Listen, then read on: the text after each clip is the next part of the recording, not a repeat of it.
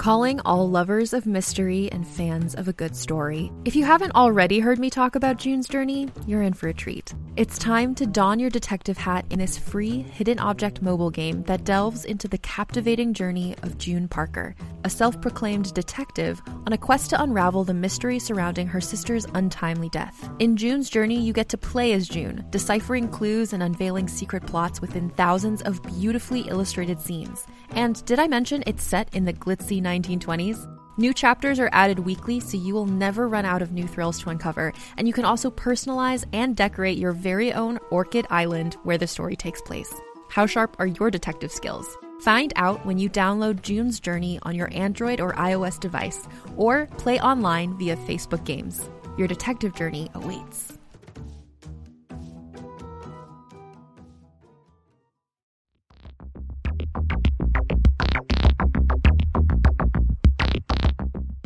This program contains grown-up themes and language that the F C C doesn't like. Use your common sense. You're listening to Beautiful Red, a novel by M. Darusha Wayne. Find out more at darusha.ca slash beautiful red.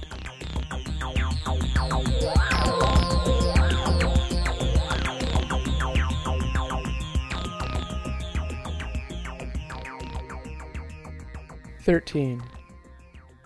The next day, Jack arrived a little early, hoping to catch a few minutes with Jill. She rounded the corner to their shared cube and smiled broadly when she saw his craggy face. "Morning, Jill," she said, throwing her jacket on the rack. "Hey yourself," Jill said. "How was your weekend?" She could have sworn that he winked at her. "Pretty interesting," Jack said. "I'll be giving you a full written report later." He laughed, and Jack smiled and lowered her voice. "No, really, I'm not kidding. There have been a lot of developments since our little adventure, and I want to fill you in." "Good," he said, packing up and getting ready to leave. "I, on the other hand," he said, "have nothing to report." He put on his jacket. "You can read all about it today," he grinned and slapped Jack on the back. "Later, dude." Jack watched him walk down the corridor and out of the office. She had been on days opposite Jill for a few years now, and they had developed a very cordial working relationship. They had their little jokes and amusements, they shared pet peeves about their fellow co-workers, and made coded disparaging remarks about their bosses. They were pretty good work buddies.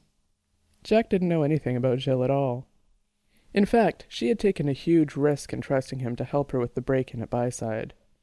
She had taken the leap of faith, and gone with what she knew of his personality from a couple of years of work jokes and funny reports.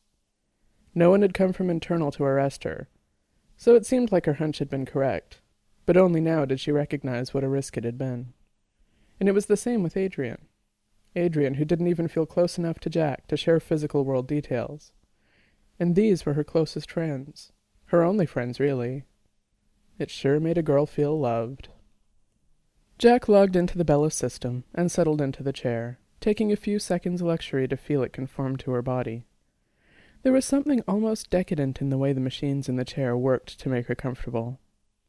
She ran the usual programs and started going through the messages and logs.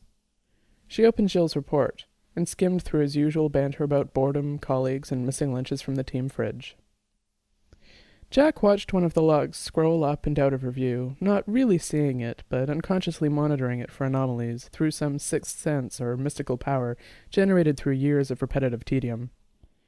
She usually daydreamed while she worked, an occupational hazard, but this time she thought about her work, her life, the strange situations she'd been in the last few days. Almost everyone's life was pretty much like hers. Day in, day out, go to a job, do some things for most of your time that feed into a bigger complex that ultimately makes money and power for the firm. The firm then gets bigger and more powerful, making more things for people just like Jack to do every day, and more things to buy and consume with their precious few days off every once in a while. And on those days off, what do all those free people do? They play games, go shopping, have sex, watch vids, pretty much all on the nets. Most people leave one cubicle at work to go sit in another cubicle they call home. Even the nets are essentially just virtual boxes to hide in. Store-shaped boxes, theater-style boxes, boxes filled with naked virtual bodies. Jack knew that the nets had the potential to offer almost limitless freedom within its confines. It wasn't real, so you could do anything. But it wasn't like that. Sure, there were pockets of rebellion and discontent, the underground boards that Jack's alter ego Box and Jester frequented, for example.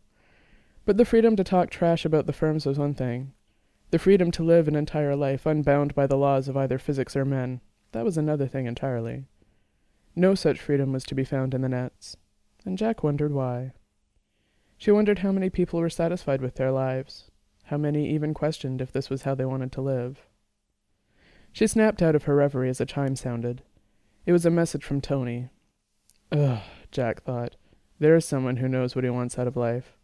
All it takes is a pair of old shoes, and he's happy. She answered the chime. Talk to me. Hey, Jack, Tony said. Have you seen the board by the break room?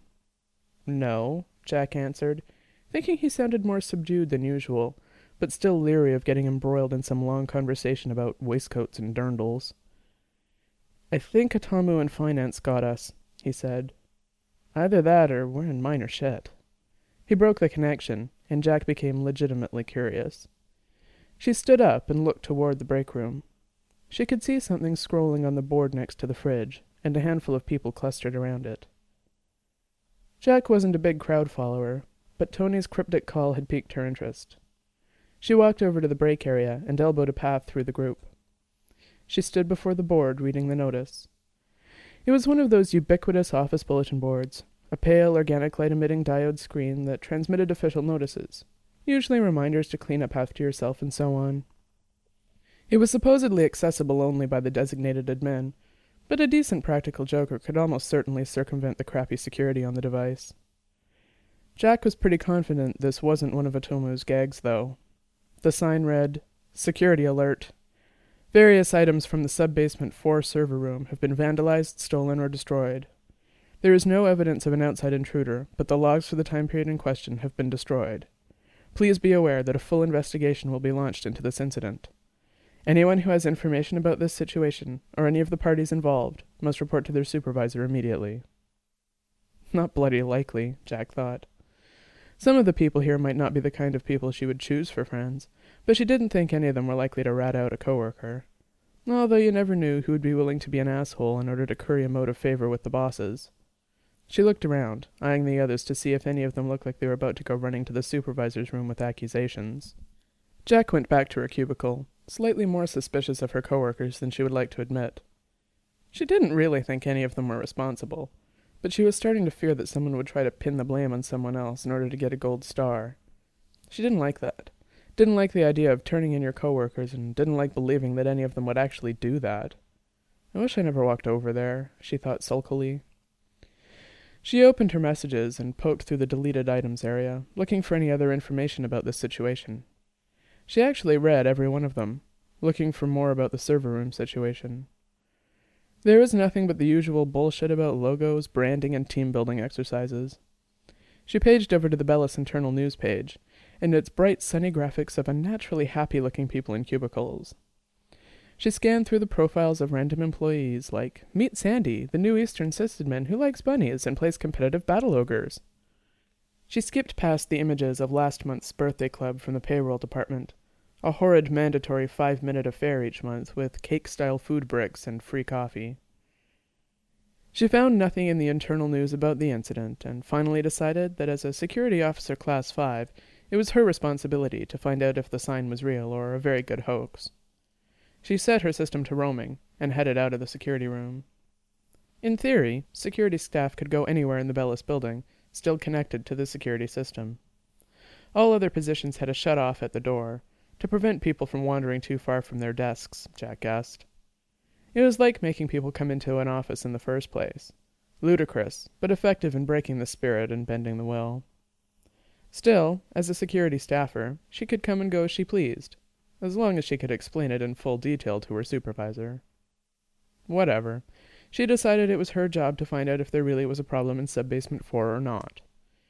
She made it into the lobby without anyone asking what she was up to, which seemed strange enough. She caught the downlift and clung to its central post as she rode the small platform down to the fourth floor below ground level. By the time she reached the ground floor, her system was being pinged by her boss.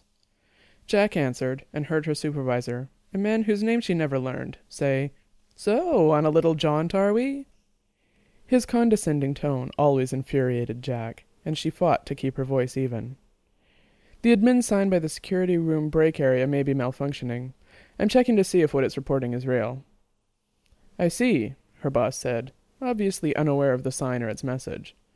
There were enough levels of bureaucracy that it was common enough for the right hand to be oblivious to the left, so his lack of knowledge didn't surprise Jack. Well, I want a full report when you have investigated. And be sharp about it. Those logs don't read themselves, you know. He broke the connection, and Jack stepped off the platform and into the lobby of Sub-Basement four. It was dank and dark, exactly what you'd expect of a floor that was almost exclusively occupied by machines. She marched down the narrow hall toward the server room, a large locked area at the end of the corridor. The lights flickered slightly, and Jack thought she could hear a slow drip off in the distance. She wondered what it was. Even Bellis wasn't rich enough to let water just drip onto the floor. As she approached the server room, she could hear the hum of the machines. It was a sound she had always found comforting, though in the dark of the sub-basement she thought it sounded a little bit eerie. She heard the door unlock in response to her proximity, and she pulled it open. She was unprepared for what she saw. The machines looked like they had been gutted, as if the intruders had opened them with hatchets or crowbars. There were wires and cables everywhere, trailing over the floor and other machines, leading toward the door. The scene was strange but oddly familiar. Jack had seen something like this before, in images accompanying the story of the theft in Bruges. She turned slowly, surveying the scene. There were no cameras in the server rooms, since it was so rare that there were ever people in them that it seemed a waste of security euros. Jack sought to rectify the problem. She systematically went through every room of machinery, on all ten sub-basements, dropping micro-recorders in each. She made up a cock-and-bull story for her boss about checking all the rooms for theft to explain why she was on the move, and hustled between them all, chucking a micro-recorder in the open door and moving on to the next room. By the time she was done, she had almost used all the small spheres, but that was fine. The truth was she'd never had a good reason to buy them, and this way she might actually learn something about what was going on. Once she had recorders in every room, she caught the lift back up to her floor and marched back to her desk. The group by the break area had broken up by then, but as soon as she got to her cube, she found Tony streaking over. "Where have you been?" he half-whispered and half-screeched. "Did you get hauled in? What's going on?" He looked like he had worked himself into a pretty good lather about the whole situation. Jack knew he was high-strung, and tried to pacify him with the almost whole truth. "Tony, man, we're security," she said, trying to act like a cool leader from some vid. "We don't make trouble, we fix it. I was checking out the scene, seeing what we can do to figure out what happened down there." She hoped that this would calm him down, but it seemed to get him even more worked up. "So it's real?" His voice rose in pitch and volume. "There really was an intrusion?" "Yep," Jack said, seeing no way out of this conversation. "But it's no big deal. They took a couple of drives and wrecked up the place a little, that's all. It was probably just some pissed-off clerk." Tony got ready to panic some more, then seemed to take in what Jack had said. She breathed a sigh of relief as he seemed to buy her pile of bullshit and calm down. "You really think so?" he asked, looking for reassurance. "Yeah," she said. "I don't think it's anything to get worked up over. Management has to look into things, but I don't think they'll be bothering anyone else up here." Tony looked so relieved that Jack was afraid he might try and touch her or something, so she quickly said, "Just go on back to work. It'll be fine." He smiled and said, "Okay, yeah, it will be fine, won't it? Thanks, Jack."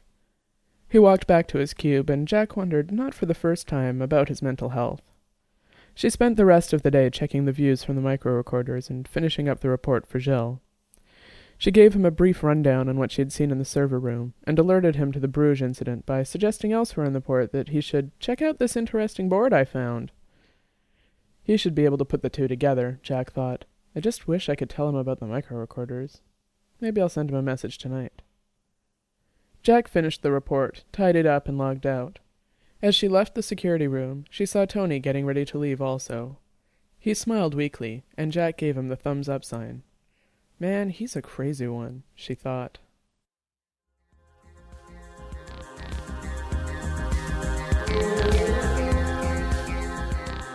You've been listening to Beautiful Red by M. Darusha Wayne. Find out more at darusha dot c a slash beautiful red or subscribe for free at podiobooks dot com. The theme music is Low Level Format by Bjorn Fogelberg. Learn more about Bjorn's music at fogelberg dot com, and you can buy the album Karushi Porn at magnatune dot com. If you have feedback, I'd love to hear it. Leave a comment on the website, send email to darusha at darusha dot c a, leave a comment on the Podiobooks site, or call the listener line at two oh six, nine eight four, two nine seven six. Thanks for listening.